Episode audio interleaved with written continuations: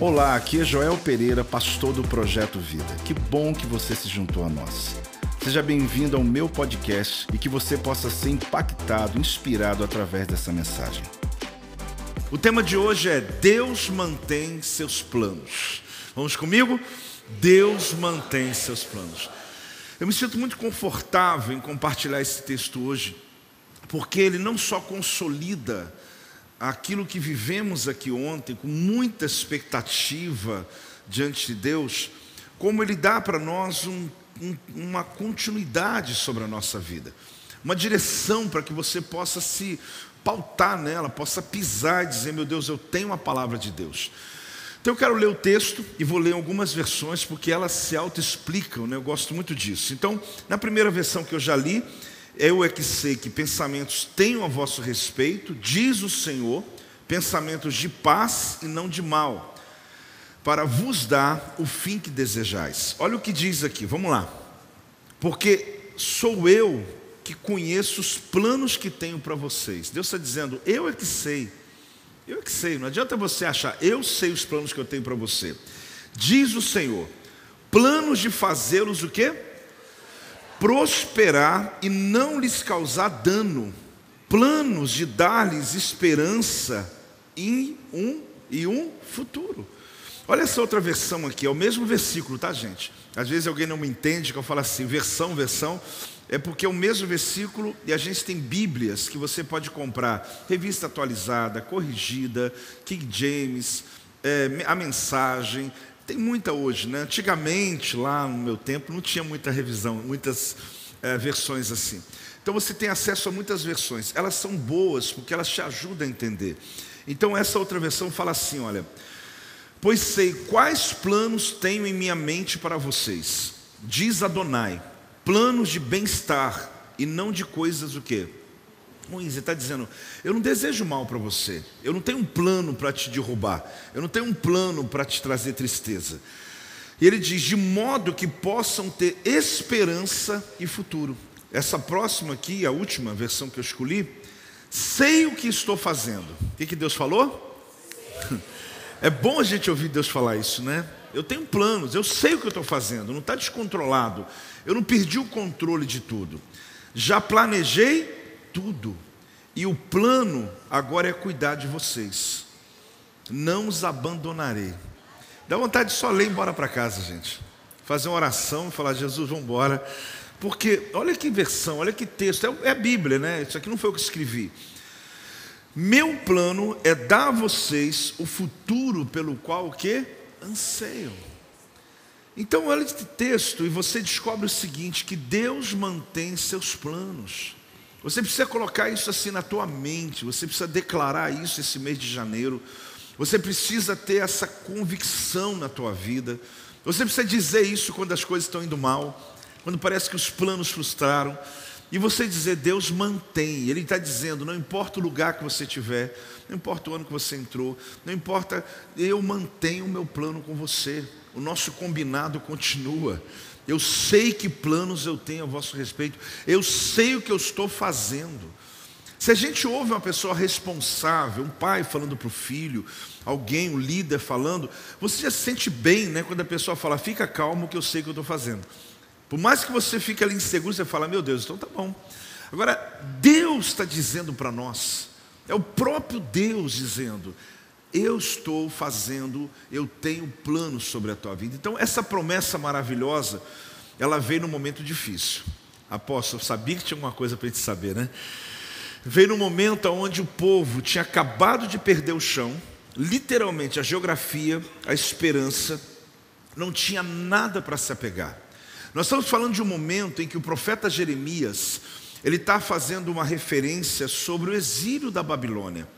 Tema pelo qual você vai me ver muitas vezes falando, por quê? Porque todos os profetas do Antigo Testamento, queridos, eles estão ligados a esses ambientes. Quando a gente estuda teologia, você tem que saber o profeta antes do exílio, profeta que profetizou durante o exílio e profeta que profetizou depois do exílio. Então, falar sobre o exílio babilônico de 70 anos é um tema que não tem como você fugir, porque ele tem a ver com a história do povo de Israel. Claro que muito antes teve o exílio do Egito, claro que teve uma invasão da Síria, mas aqui pontual é onde o profeta Jeremias é um profeta que profetizou pré, é chamado profeta pré-exílio. Ele está começando a falar que vai vir um tempo difícil. Ele chega a falar quanto tempo vai durar. Deus revela coisas para ele que ele não tem prazer nenhum de dizer. Sabe aquela coisa, a palavra que você tem para dizer para alguém e você não tem prazer em dizer para a pessoa? É uma má notícia. Só que junto com essa notícia ele está dizendo: fique calmo, porque Deus está planejando tudo. Deus está no controle de tudo. Algo pode não estar indo como você deseja, mas não importa o que você deseja, importa o que Ele deseja. E o que Ele deseja são planos de paz, de cuidado sobre a tua vida. Amém, igreja? Então esse versículo ele é tão importante, ele é tão bonito para que você coloque no teu celular e você coloque ali todo dia de manhã, de tarde, você dá uma lida ali e fala: Deus, eu creio nessa palavra, o mês de janeiro inteiro. Pegue, copia e cole e fala: Eu quero ler esse texto, eu quero que ele entre no meu coração de que Deus está dizendo. Eu sei que pensamentos eu tenho a vosso respeito. A, a original está dizendo: Eu sei que eu tenho planos, que planos eu tenho a vosso respeito. Então eles já haviam perdido o chão, a geografia, porque eles foram exilados, levados do povo que eles faziam parte, Israel, para Babilônia. Eles não tinham como se apegar, e a gente perceber que aqui não tem outro jeito. Nós precisamos crer no plano que o Senhor tem para nós. Toda vez que você está diante de uma circunstância que você pensa, o que eu vou fazer? Eu preciso crer, crer no plano que Deus tem para a minha vida. Se você, querido, perde o teu foco, você se desequilibra. E quando desequilibramos, nós tomamos atitudes erradas. E quando nós falamos e, e, agimos errado, nós colhemos no futuro aquilo que nós plantamos. Então a visão desse texto aqui para você ensinar na tua célula essa semana, porque vai ter muita célula abrindo na igreja. Amém, gente? Porque nós começamos por 100 ovelhas. Então você faz parte de um plano, de uma rede, de um projeto que nasceu ontem aqui no culto profético. Esse texto quer dizer o quê? Mesmo que as circunstâncias mudem, Deus não muda seus planos para a nossa vida. Vamos falar juntos? Mesmo que as circunstâncias mudem, Deus não muda seus planos para a nossa vida. Então, é como se essa, essa frase resumisse o que o profeta Jeremias está querendo mostrar para mim e para você. Mesmo, ó, nas, ó, os planos mudaram, mas Deus mantém. Aliás, as circunstâncias mudaram, mas os planos não. Então, é uma carta. O profeta Jeremias, ele escreveu pelo menos quatro cartas e ele mandou essas cartas para os exilados. O profeta Jeremias, ele tinha uma, uma questão diferente de alguns, alguns profetas. Ele tinha um acesso aos grandões, aos homens de influência, aos homens do governo. Ele era um homem muito respeitado. Então, quando ele escreveu cartas para os exilados da Babilônia, essas cartas foram levadas para eles, porque ele tinha o acesso livre, não só ao governo de Israel, como ao governo da Babilônia. Ele era um homem de influência. Então, ele manda essas cartas e ele tem um interesse muito grande. Por quê?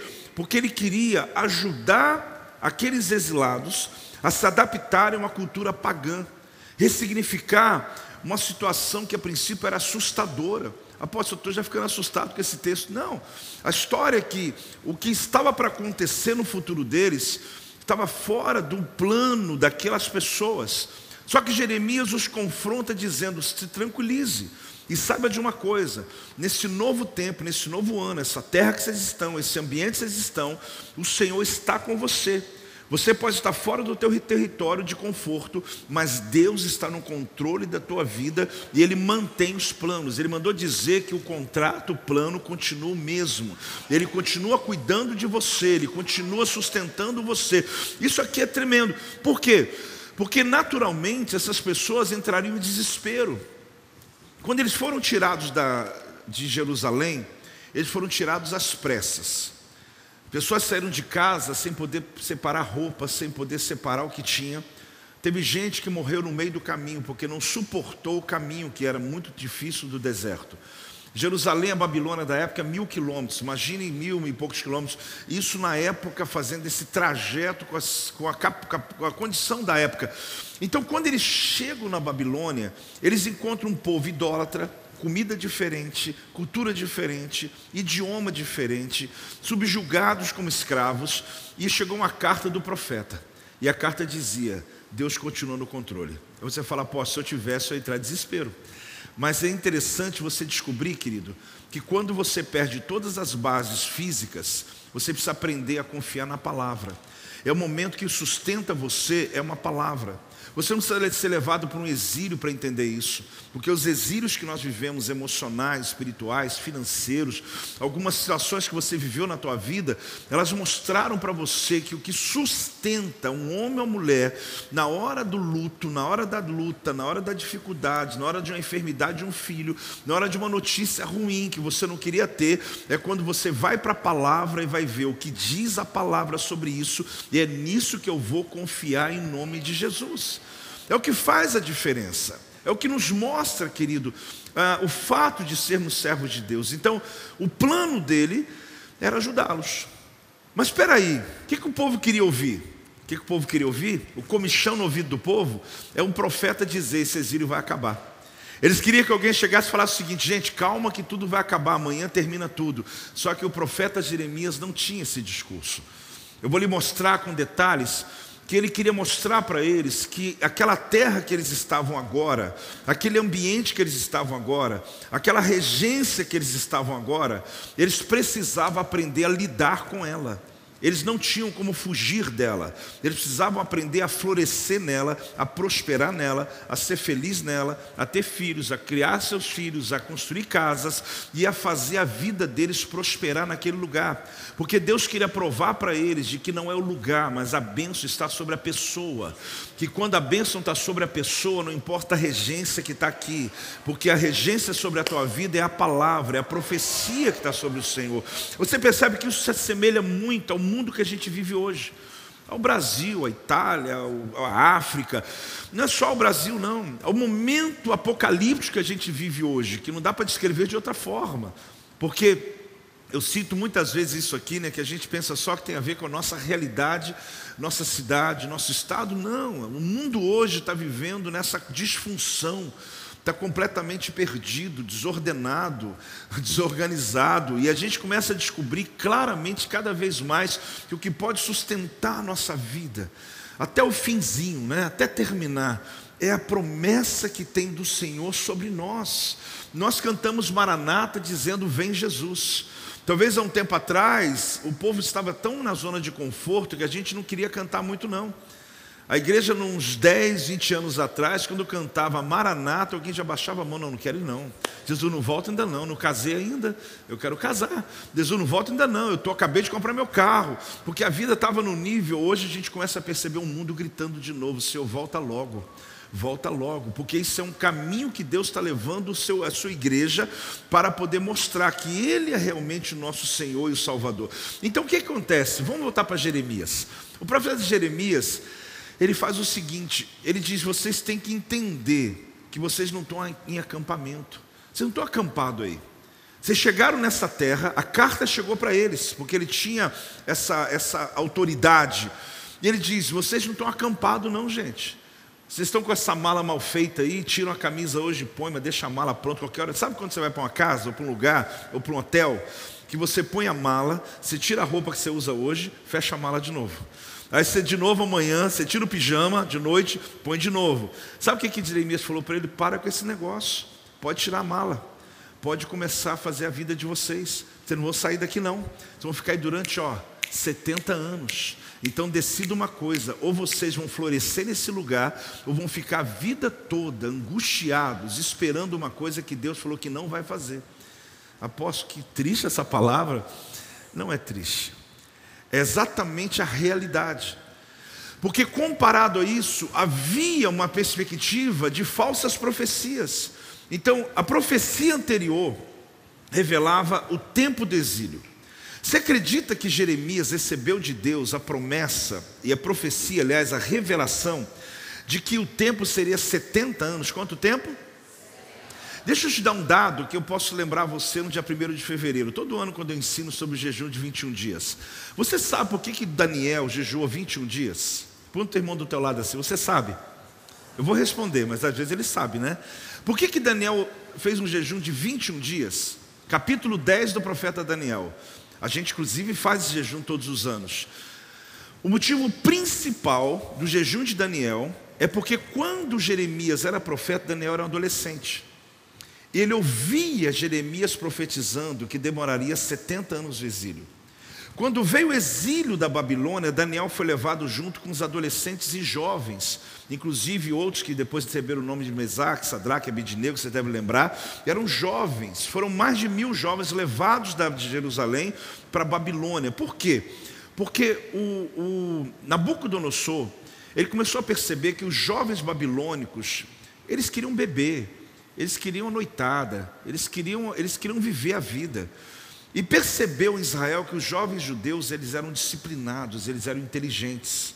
Então o que ele fez? Ele trouxe jovens aqui, não é para fazer escravo, de bater no chicote, de botar eles dentro da masmorra, não.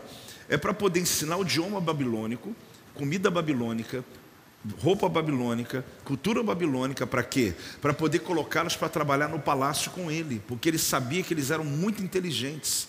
Por isso que Daniel falou o quê? Eu não vou me contaminar com as iguarias do rei. Ele falou: não vou comer essas coisas, eu não vou viver essa vida babilônica. Só que passou mais ou menos um mês, já tinha jovem de Israel e já estava já ouvindo música babilônica, dançando, comendo a comida, aprendendo a, a língua, mas alguns não se contaminaram. Então, quando a, a profecia veio sobre eles, ela veio com um nível de que eles precisavam entender que Deus tinha um plano em tudo isso. Qual é o plano desse? Não, Deus tem um plano. Deus tinha um plano objetivo. Só que nesse processo que eles são levados, ah, ele recebe o entendimento que esse tempo que eles passariam, como eu te falei, seria os 70 anos.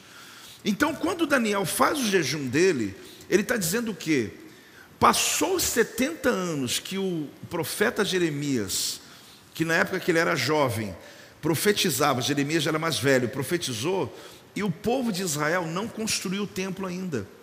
Então ele entrou no jejum para dizer: Deus, como que pode? Passou os 70 anos e a profecia não se cumpriu. Então Daniel entra no jejum, aí tem uma luta com o príncipe da Pérsia, príncipe da Grécia, tem uma luta espiritual acontece. Só que tinha um detalhe que Daniel não fez a conta. A nação de Israel foi destruída 70 anos atrás, mas o templo durou mais 20 anos. Então ele não entendia por que, que o povo volta para Jerusalém, mas ele não tinha o um entendimento por que, que os 70 anos era da, da, cidade, do povo, e 70 anos era do templo. Quem está entendendo, diga amém aí, que eu entrei no assunto, né? Então por que, que ele entra no jejum? Ele entra por isso. Então a verdade é que Jeremias ele recebe essa visão, e nessa visão ele diz ao povo a realidade. Existem profecias, querido, que tem gente que pensa que tem profecia boa e profecia ruim. Tem profecia boa e profecia ruim? Não, não tem, gente. Tem profecia verdadeira. Porque tem profecia que você ouve e você não se sente bem com ela, mas ela é verdadeira.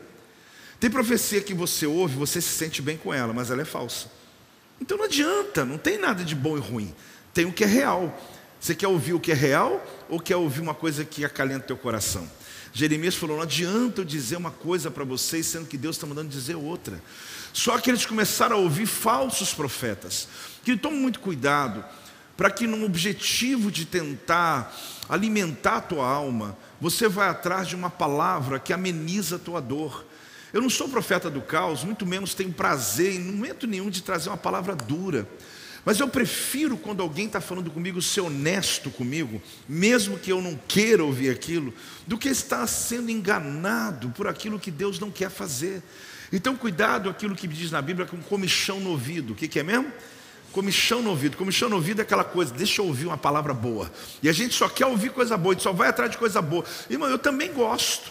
Só que nem sempre no casamento, na família, eu sempre cito uma mensagem que eu preguei ano passado. Agora você está falando no passado, né? Agora foi como se fosse ontem, né? Eu preguei uma mensagem chamada Uma Conversa Difícil. Vai lá no YouTube, gente. Vai lá, ouça. Duas horas e meia, ou duas horas e pouca. Ouça. Porque eu vou te mostrar ali o quanto é importante você aprender a ter conversas difíceis na vida para que você tenha saúde, saúde mental, saúde emocional, saúde física. Então Jeremias é aquele que realmente fala o que Deus manda. Então, Deus mostrando a sua soberania sobre o caos. Ele controla o caos. Jeremias, quando ele diz sobre o assunto, ele diz: gente, mas fique em paz. Uma coisa eu garanto para vocês: o Senhor está controlando todo esse caos. Ele está dizendo: Eu sei que planos eu tenho a vosso respeito, eu sei o que eu estou fazendo a respeito da tua vida. Então, até naquela hora que você pensa que é o pior dia da tua vida, lembre-se da palavra do profeta Jeremias: ele está dizendo, fique em paz, porque mesmo nesse ambiente que você está agora, Deus está olhando para você, Deus está guardando o teu caminho. Não se desespere, não fale coisas que você se arrependa no futuro, continue dizendo: Deus, eu confio no Senhor, eu sei que o Senhor guardará a minha vida. E você vai perceber os livramentos que o Senhor vai realizar sobre você e a tua casa. Então, o exílio é um ambiente onde tudo está fora do lugar em sua vida, nada se encaixa. Essa é a conotação de um exílio. O exílio necessariamente não precisa você ser transportado para outro lugar, mas é você descobrir que na tua vida está tudo fora do lugar, tua vida está fora do lugar, tua roupa, tua vida, tua alma, tua mente, tua vida emocional, teu matrimônio, está tudo descontrolado. Você está no meio de um exílio. E esse exílio aqui é a condição que esse povo estava fisicamente.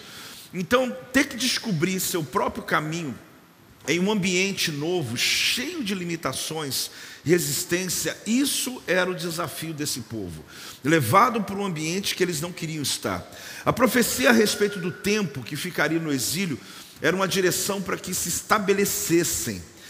Jeremias falou: Olha, se vocês não entenderem que vocês não precisam se estabelecer, volta a dizer, se vocês não entenderem que vocês não estão num acampamento de verão, você não está num acampamento de férias, que você não está num ambiente que vai sazonal, que você está num lugar que isso vai durar tempo, você vai se casar, teu filho vai nascer, teu neto vai nascer. Então entenda uma coisa: você precisa ser feliz nesse lugar, você precisa romper nesse lugar, você precisa fazer diferença nesse lugar. Tire da tua mente que o outro lugar vai mudar a minha realidade. Não, o que muda a realidade é o Deus que eu sirvo, é o Deus que está comigo. Porque chegará um tempo, querido, se a gente for ver o Apocalipse, é, a gente vai começar a perceber que chegará um tempo que não haverá lugar no mundo que você vai se sentir bem. Existe um lugar é chamado esconderijo do Altíssimo, é o lugar da presença de Deus, é Deus com você, isso que importa, Cristo em vós, a esperança da glória, é Ele na tua vida. Então aqui Jeremias já mostra lá atrás para a gente. ali ele está dizendo o seguinte: olha, essa casa que vocês estão é a casa de vocês, mas peraí, eu deixei casa na Jerusalém, eu tenho parente lá ainda, porque não foi levado todo mundo de uma vez. Foi levado partes. Eu tenho que voltar. Não, não, não. Aqui é o futuro de vocês. É aqui que Deus estabeleceu que o nome dele vai ser glorificado. É nesse ano que você entrou, é nessa regência que você está, é nesse ambiente que a gente vive no mundo hoje, dessa insegurança do Covid, de doenças não cura, curáveis, coisas. É aí que Deus está dizendo: eu estabeleci você nesse ambiente e eu trago paz, porque eu tenho planos de paz para você Pasmem, irmãos, pasmem, mas é isso. Eu tenho planos de paz. A sua casa vai ter paz, tua vida vai ter paz, teu casamento vai ter paz. Mas meu, meu, mas meu apóstolo, mas como que eu vou conseguir isso? É por isso que essa mensagem veio para você hoje. É por isso que esse texto você decorar também, deixar entrar dentro de você. Então, a primeira coisa, inclusive, eu falei ontem, mas ela faz parte dessa estrutura de hoje. Não apenas sobrevivam floresçam. Vamos falar? Não apenas sobrevivam, floresçam. Então o que Jeremias está dizendo é o seguinte, gente, não adianta só sobreviver. Não adianta só você chegar nessa terra e ficar esperando qualquer dia eu vou embora. Deixa a mala pronta. Qualquer hora isso acaba, qualquer hora isso passa. Era a sensação de alguns. Já estava ali ó, há muito tempo e ninguém tinha estabelecido ainda. Não, não, não vou investir não, porque eu não sei o que está acontecendo com o governo. Não, não vou fazer nada porque, não, eu não vou. É um monte de gente assim. Não, eu vou parar tudo na vida, vou esperar quanto tempo? Dez anos se for necessário, vou fazer mais nada agora. Jeremias falou: Não, não, você é filho de Deus, você é filho do Senhor. O Senhor tem planos sobre a tua vida, Ele mantém os planos sobre a tua vida, o ritmo continua, Deus continua se movendo. Então não importa se você está em outro lugar, o Senhor está dizendo: Eu estou com você, é isso que importa. Então quando eu trago essa mensagem para hoje, Brasil, para o dia primeiro do ano, para todo esse ambiente, a gente começa a entender como ela tem importância para mim hoje. Então, olha o versículo, capítulo 29, versículos 5 e 6, de Jeremias, se você quiser abrir na sua Bíblia, Jeremias capítulo 29, no versículo 5 e o versículo 6. Você vai entender esse versículo aqui, como Jeremias quis trazer esse, esse sentimento. Edificai casas e habitai nelas, plantai pomares e comei o seu fruto Tomai esposas e gerai filhos, e também filhas. Tomai esposa para vossos filhos, e dai, vos, dai vossas filhas a maridos, para que tenham filhos e filhas, multiplicai-vos aí e não vos diminuais. Você conseguiu entender ou não? Tudo aqui gera tempo. Ele está mostrando que existe um caminho aqui muito forte. O que essa proclamação quer nos dizer é que, mesmo que o cenário tenha mudado, mesmo que as circunstâncias não sejam favoráveis, Deus mantém seus planos. O que ele quer mostrar que fica claro é que os planos de Deus se movem numa dimensão acima dos nossos planos. Ou os, os, os, mesmos acontecimentos à nossa volta, você vai perceber o seguinte: que Deus tem planos que eles estão acima de mim. Eles estão acima dos meus planos. Os planos de Deus não frustrarão. Então eu tenho que compreender que eu é que preciso entrar na frequência de Deus, na dimensão de Deus, e não Deus entrar na minha frequência. Eu é que tenho que entrar e não Deus entrar na minha dimensão. Eu preciso subir uma dimensão. Então aqui você percebe que a profecia é: não apenas sobrevivam, mas floresçam. Ou seja, em um ambiente onde muitos estão lutando para sobreviver, Deus está dizendo para você: você vai romper, porque alguns estão tentando suprir necessidades, mas Deus está dizendo: você não, você vai florescer, você está além do suprimento. Pode receber, diga amém em nome de Jesus. Deus está mostrando o quê? Que existe um caminho para nós. Essa, essa ideia aqui dessa profecia para janeiro, ela me deixou muito feliz, porque, como ele disse, ela foi gerada lá em julho, nas 12 horas, e a gente talvez não tinha noção do cenário que a gente entraria nesse primeiro dia do ano. Mas eu me sinto muito pleno quando eu leio esse texto, como um presente que Deus deu para nós. Que Ele está mostrando com clareza o seguinte: olha, fique em paz. Muita gente está lutando para a sobrevivência. Você não, você vai não só sobreviver, como vai florescer. Muitas pessoas estão lutando para suprir necessidades. Ele diz: Não, não, não, eu tenho algo maior para você. Você não vai ficar só nisso, você vai romper nessa terra, num lugar onde improvável é, mas a minha bênção vai lhe fazer romper. Dá uma salva de palmas ao Senhor. Dá uma glória a Deus aí, em nome de Jesus. Fala para o teu irmão assim: siga a palavra, não os boatos. Fala para ele aí. Ah, como isso é difícil, né? Tem hora que a gente lê menos a Bíblia do que tudo, né? A gente lê tudo, Instagram, vê tudo, notícia, tudo, tudo, tudo, e dá uma olhadinha na Bíblia rapidinho, aí vai lá dormir. Ah, posso, eu comecei a ler, ler três versículos na que eu vi dormir. Só que engraçado, né? Aqueles negócios que você estava passando assim, não dormiu, né? Ficou vendo, assistindo, uma hora, né? E a Bíblia faz dormir, né? A grande questão é que você tem que parar de acreditar em boatos, porque você precisa acreditar no que Deus disse a teu respeito. Quanto mais o tempo passar, isso vai ser mais pontual na nossa vida como servo de Deus. Tem um jornal e tem a Bíblia. Você vai ter que decidir o seguinte: eu posso ler o jornal, mas eu preciso saber o que a Bíblia diz sobre a notícia que eu li ali. Porque de contrário, você vai viver como todo mundo vive. Todo incrédulo vive. E se nós somos crentes, cristãos, é porque nós cremos. É essa é a chave da nossa vida. Esse é o sustento da nossa vida. Então, esse ambiente que muita gente está sobrevivendo, você rompe. Agora, não deixe as pessoas desviarem você da verdade. Lembre-se que tem um outro sopro dentro de você. Quem recebeu a palavra de ontem? Tem um outro sopro dentro de você, tem um outro espírito dentro de você que move as suas decisões. Então essa frase diz assim: olha, silencia a incredulidade, provoca um ambiente de fé, por onde passar, por quê? Pois Deus mantém seus planos. É simples assim. Mas por que, que eu vou confiar, apóstolo? Porque Deus mantém seus planos. Porque ele disse para mim que o tempo pode passar, mas ele está dizendo: "Mas a minha palavra não sobre a tua vida. A minha o meu compromisso que eu tenho com você, eu vou cumprir. A sua fidelidade promove a sua prosperidade. A fidelidade que eu tenho no meu dízimo, quando eu entrego, ela independe do lugar que eu estou, da condição financeira que eu estou vivendo, da condição que o país está vivendo. É uma promessa, é uma Promessa, promessa ela não cabe só no lugar de prosperidade. A promessa ela cabe em qualquer ambiente. Eu já contei aqui muitas vezes isso, mas isso me surpreendeu demais quando eu fui viajando alguns países, né, já fui bastante países, mas fazendo a conferência no Congo, e eu vi uma pobreza absurda, pelo menos assim, nunca vista na minha vida, nem antes nem depois, nunca vi, nunca vi. Já viajei em lugares do Brasil, já fomos missionários entre os, os ribeirinhos, já vivemos no meio da pobreza, eu e Silvia, mas eu nunca vi uma pobreza daquele jeito como eu vi em Kinshasa, no Congo. Mas eu estou pregando numa igreja, no lugar dessa pobreza, vendo pessoas trazendo oferta. E eu me lembro que um jovem entregou uma oferta para mim, quando eu chego no hotel, me deu uma oferta de 100 dólares. E eu perguntei para Deus, Senhor, eu não consigo pegar e receber uma oferta dessa. Eu vou chegar no culto agora, eu fiquei cinco dias pregando. Eu falei, eu vou devolver, eu vou achar o jovem. E Deus falou comigo, meu filho, você quer ser mais justo que eu? Eu prospero as pessoas aonde eu quero que elas prosperem. E o que me chamou a atenção, sabe o que é? Não é eu ganhar 100 dólares, mas é de quem eu ganhei. Porque o valor, ok. Mas a questão é de onde estava vindo.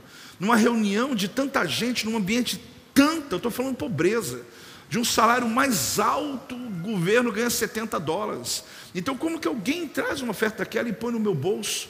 E o Senhor mostrou para mim que não é a terra, é a pessoa que eu prospero aqueles que eu quero. E a gente sai dali, o pastor foi me levando aos lugares, e eu fiquei até em crise por conta da prosperidade do povo daquela igreja, porque eles entenderam que, mesmo no ambiente de profunda pobreza, se eu fizer o princípio da palavra, ele funciona em qualquer ambiente, porque é princípio, é promessa.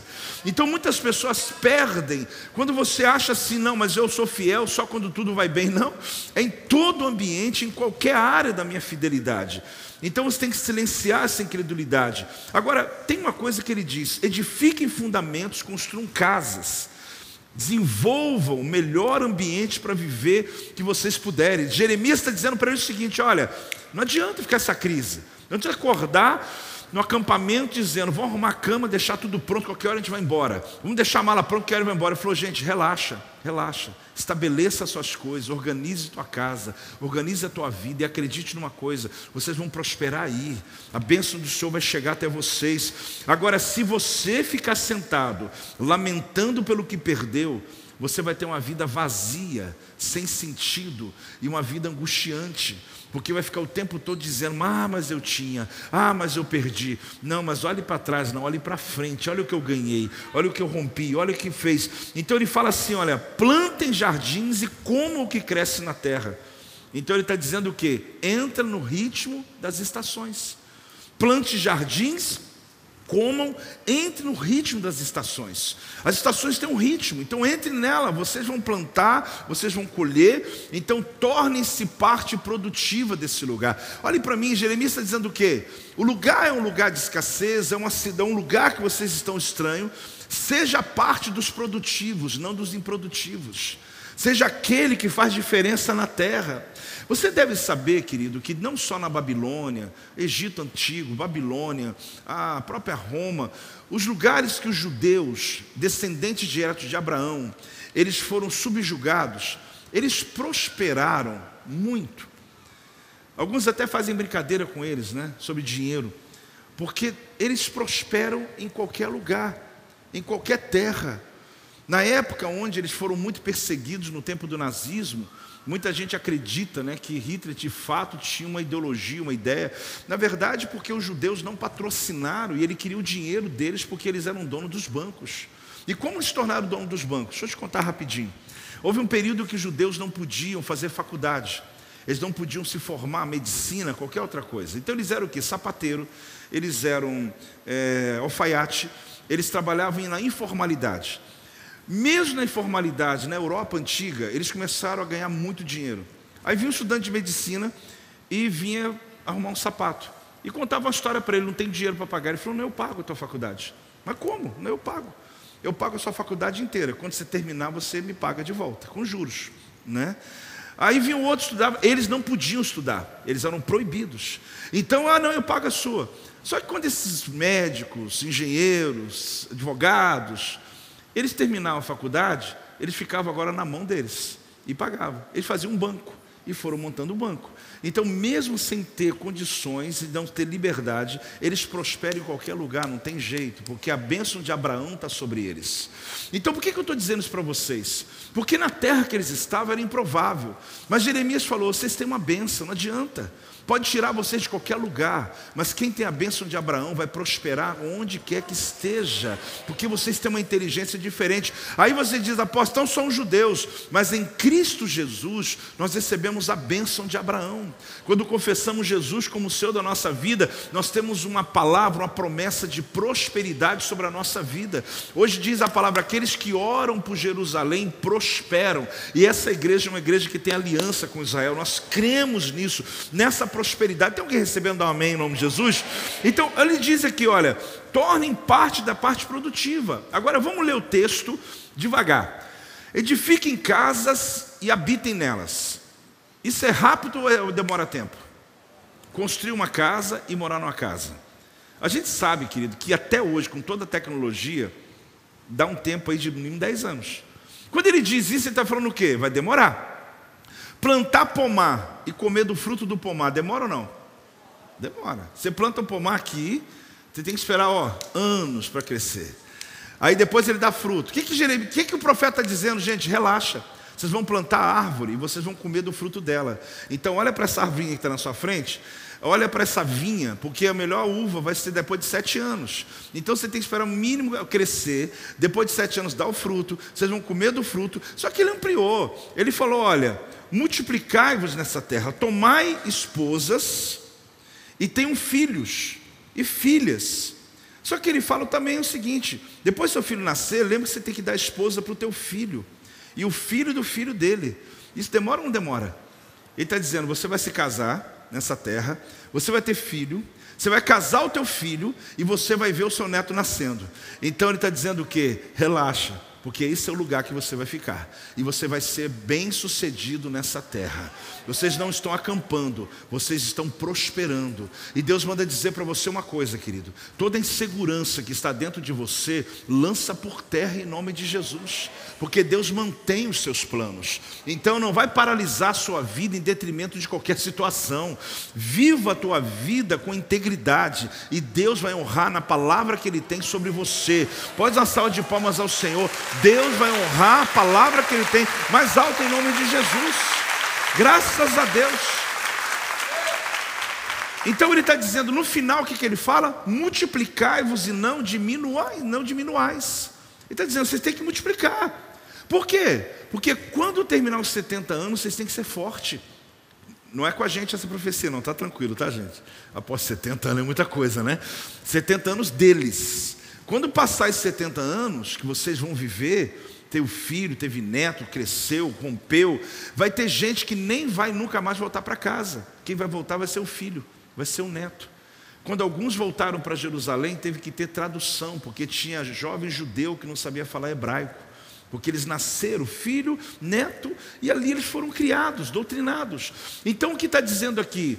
Vocês têm que multiplicar e ficar forte, porque quando vier a profecia, vocês estão prontos para romper novamente. Então, enquanto vocês estão nesse tempo, fiquem firmes, mantenha a tua vida comigo, continue plantando, continue colhendo, continue tendo filhos, continue celebrando, continue fazendo o que tem que fazer, porque eu é que guardo, eu é que sei que pensamentos tenho a vosso respeito, pensamentos de paz e não de coisa ruim. Eu tenho o melhor para a sua vida, diz o Senhor. Então você vai ler esse texto esse mês com, essa, com, essa, com esse entendimento. E aí ele diz o seguinte: essa é a palavra. Então olhe bem, não se trata do lugar, mas da promessa. Fala comigo? Não se trata do lugar, mas da promessa. Então, a condição, querido, difícil, não é nada agradável. Mas o pior do que uma condição é falta de orientação. Jeremias no capítulo 29, versículo 8 e 9, abra comigo aí, está tá aberto a Bíblia, é só passar aí, logo depois do texto que eu já li. Jeremias 29, 8 e 9, tem um sério problema aqui. Até então está tudo em ordem. Nós estamos aqui numa, numa, luta, mas o profeta disse: o Senhor está guardando tudo. Só que no capítulo 29, 8 e 9 diz assim: Porque assim diz o Senhor dos exércitos, o Deus de Israel: Não vos engane os vossos profetas que, não, que estão no meio de vós, nem os vossos adivinhos, nem deis ouvidos aos vossos o que? Sonhadores, que sempre sonham segundo o que? Ele falou: toma cuidado, porque o que eu estou falando você não está gostando. Isso o profeta Jeremias, não sou Joel, não. Ele está falando: eu falei, vocês não gostaram, mas tomem cuidado, porque essas pessoas vão falar o que você deseja. Elas falaram que você gosta de ouvir, mas isso não é a verdade. Aí ele diz: porque falsamente vos o que? Profetizam eles em meu nome. Eu não os enviei, diz o Senhor. Então, querido, abra os teus olhos. Cuidado com o comichão no ouvido. Cuidado com o desejo de só ouvir o que é bom. Como eu lhe disse, eu também gosto do que é bom.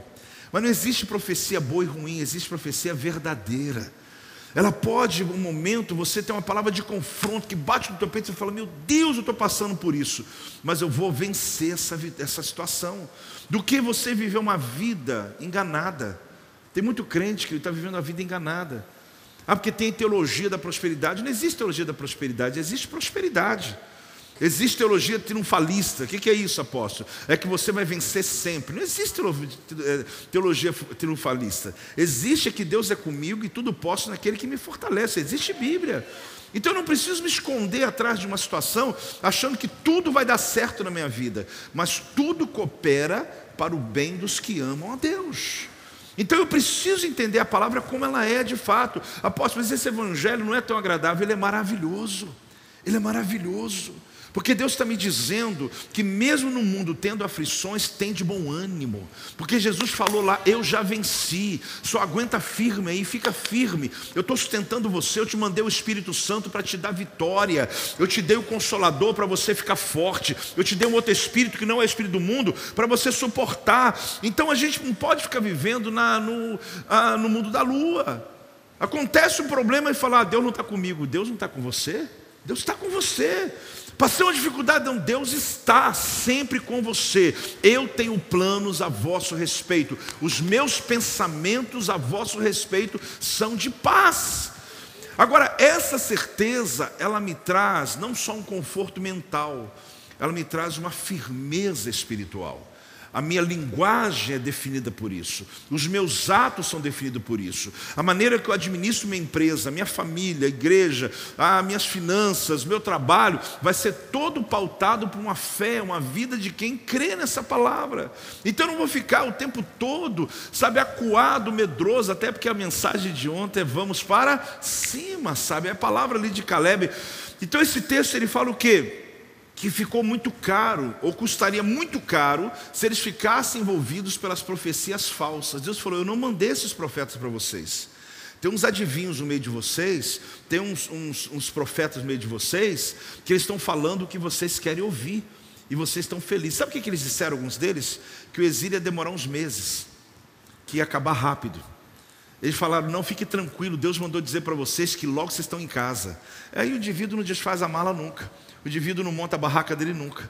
O indivíduo não estabelece nada nunca. Ele fica vivendo uma vida sem profundidade. Porque ele não planta por quê? Ah, não vou plantar porque eu já vou ter ido embora daqui uns dias. Eu vou construir casa para quê? Eu vou morar debaixo de uma árvore porque daqui a pouco eu estou voltando para casa. Jeremias falou: não, não, não, não, não, não, não. Prosperem essa terra que você está, onde Deus decidiu estar. Essa região, o momento que você está e esse momento que Deus decidiu estar. Então, se Deus decidiu, prospera. Planta a sua vinha, tenha os seus filhos, construa a sua casa. Quem está entendendo, gente? Faça a tua vida, viva o melhor da sua vida e você vai ver que vai passar, porque o Senhor é contigo. Porque não importa o lugar, importa é Ele que está com você. Tomara que você esteja entendendo isso. Você está entendendo de verdade? Tomara. Pode dar glória a Deus Deus aí. Tomara que você esteja entendendo isso. Se eu ando na profecia errada, eu tomo atitudes erradas, sim ou não? Sim. Por quê? Porque eu estou sendo mal orientado. E aí eu vou seguir minha vida debaixo daquele medo. Se eu estou debaixo de uma regência falsa, e pode acontecer só naquela época de Jeremias, não hoje, irmãos. Hoje. Às vezes nós estamos tão carentes de algo que a gente ouve né, alguma coisa e tal. Esses dias alguém mandou esses memes doidos aí, né? Que a gente olha passou já, né? É isso que vos digo, Feliz Natal. Você viu, né?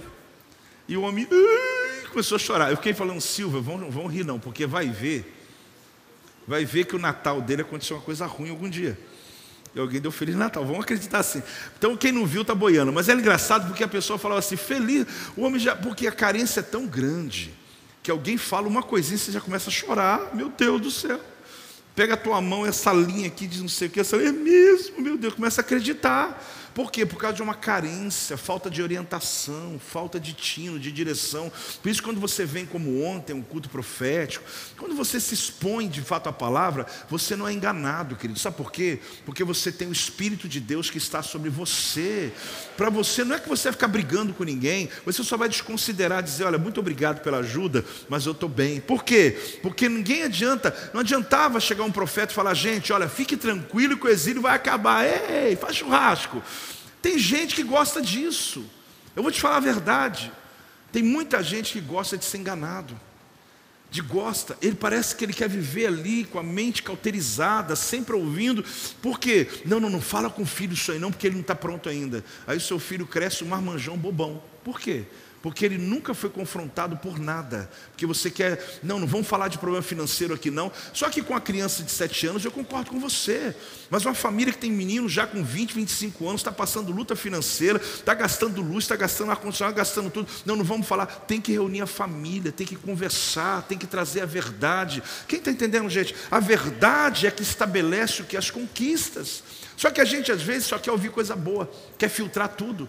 Só que você quer filtrar para todo mundo, só que você está recebendo muita coisa, muita carga, que você tem que ficar segurando tudo sozinho. E aí começa a virar um Jesus Cristo aí dizendo: Eu estou me sacrificando pela família. Deus não mandou você fazer isso, você que quis fazer. Nós precisamos entender que algumas verdades, elas precisam ser trazidas para que a gente rompa, para que a gente vença. A gente começou o ano bem, sim ou não? Muito bem no alto e vamos terminar ele muito bem em nome de Jesus. Por quê? Que nós começamos na palavra, vamos continuar na palavra e vamos terminar na palavra. Agora vai, apóstolo, vai acontecer alguma coisa ruim esse ano, irmão, não tem bola de cristal, gente. Mas eu te garanto uma coisa: vai ter muito momento bom, momento ruim, muita coisa acontecendo, mas o meu Deus está comigo, eu estou com Ele, eu estou caminhando na palavra, é isso que importa para mim. Então, uma profecia enganosa, ela pode trazer sérios problemas. Então não se trata do que eu quero, mas sim do que Deus decidiu. Olha o que diz Jeremias 29, 10. Assim diz o Senhor, logo que se cumprirem, ah, logo que se cumprirem para a Babilônia 70 anos, atentarei para vós outros e cumprirei para convosco a minha boa palavra, tornando a trazer-vos para este lugar. Isso aqui, olha, Jeremias falou com eles na carta. Essa carta é nossa Bíblia hoje. Falou: olha, assim que terminar os 70 anos, meu Deus, 70 anos. Aí o profeta falso chegou assim e falou: não, não, vai acabar daqui uns meses. Aí eu fico assim: peraí, 70 anos, há meses, como se eu estivesse escolhendo profecia. Profecia não se escolhe, querido. Como você já escolhendo um profeta, o profeta nos escolhe. Eu quero saber o que Deus disse. E Deus falou: Eu não disse o que esses estão falando, eu disse o que esse aqui está falando. Então vocês precisam romper nessa terra. Então não é o que eu decidi, é o que Deus decidiu na minha vida que importa. Os exilados, eles tinham que construir família, é o que Deus queria para que no futuro Deus continuasse tendo uma nação forte. Eu termino dizendo para você uma frase: sigo a palavra. Fala comigo. Porque Jeremias 29, 11 é a profecia para a nossa vida.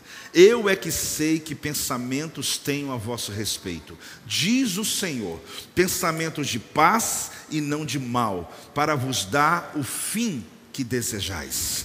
Então eu sigo, fala comigo, sigo a palavra. Então o que me resta aqui, expostos como eles estavam, diante do profeta de Deus, do profeta falso, ou profetas falsos, que eram muitos, eles têm o que fazer? Eu vou seguir qual caminho? Eu sigo a palavra, eu vou seguir a palavra. Então, existem momentos que você vai ser, vai ser exposto a informações que vão roubar a tua fé. Mas aí você tem que dizer o quê? Eu sigo a palavra, eu fico com a palavra. Por quê? Porque se você não tiver essa certeza dentro do teu coração, você vai ser abalado. Até o mais crente de 30 anos vai ser abalado. Por quê? Porque não é o tempo de cristão que você tem, mas é o quanto você está envolvido com Deus. Então, querido, não coloque, não deixe ter dúvida no teu coração de que Deus mantém os seus planos. Independente das coisas que acontecerem, boas, porque não é só coisas ruins que afastam a pessoa de Deus, coisas boas também afastam. Tem alguns que até as coisas boas afastam mais do que as ruins. Porque começa a prosperar, prosperar, prosperar, e ele acha assim: não, então tá bom, eu posso fazer o que eu quiser, que Deus está comigo. Não, não importa o que aconteça, Deus mantém os seus planos e as expectativas que Ele tem comigo. Então, a verdadeira esperança se baseia na revelação da palavra de Deus. É a palavra de Deus que vai nos sustentar. E pode acreditar, nesse mundo de tanta informação, de tantas possibilidades, a gente está voltando para a origem. Qual que é a origem? É a palavra. Isso nunca vai terminar. Passarão terra, passarão tempo, passará mundo, passará tudo, mas as minhas palavras não passarão. Então, que é um conselho, mantenha a tua fé em Deus.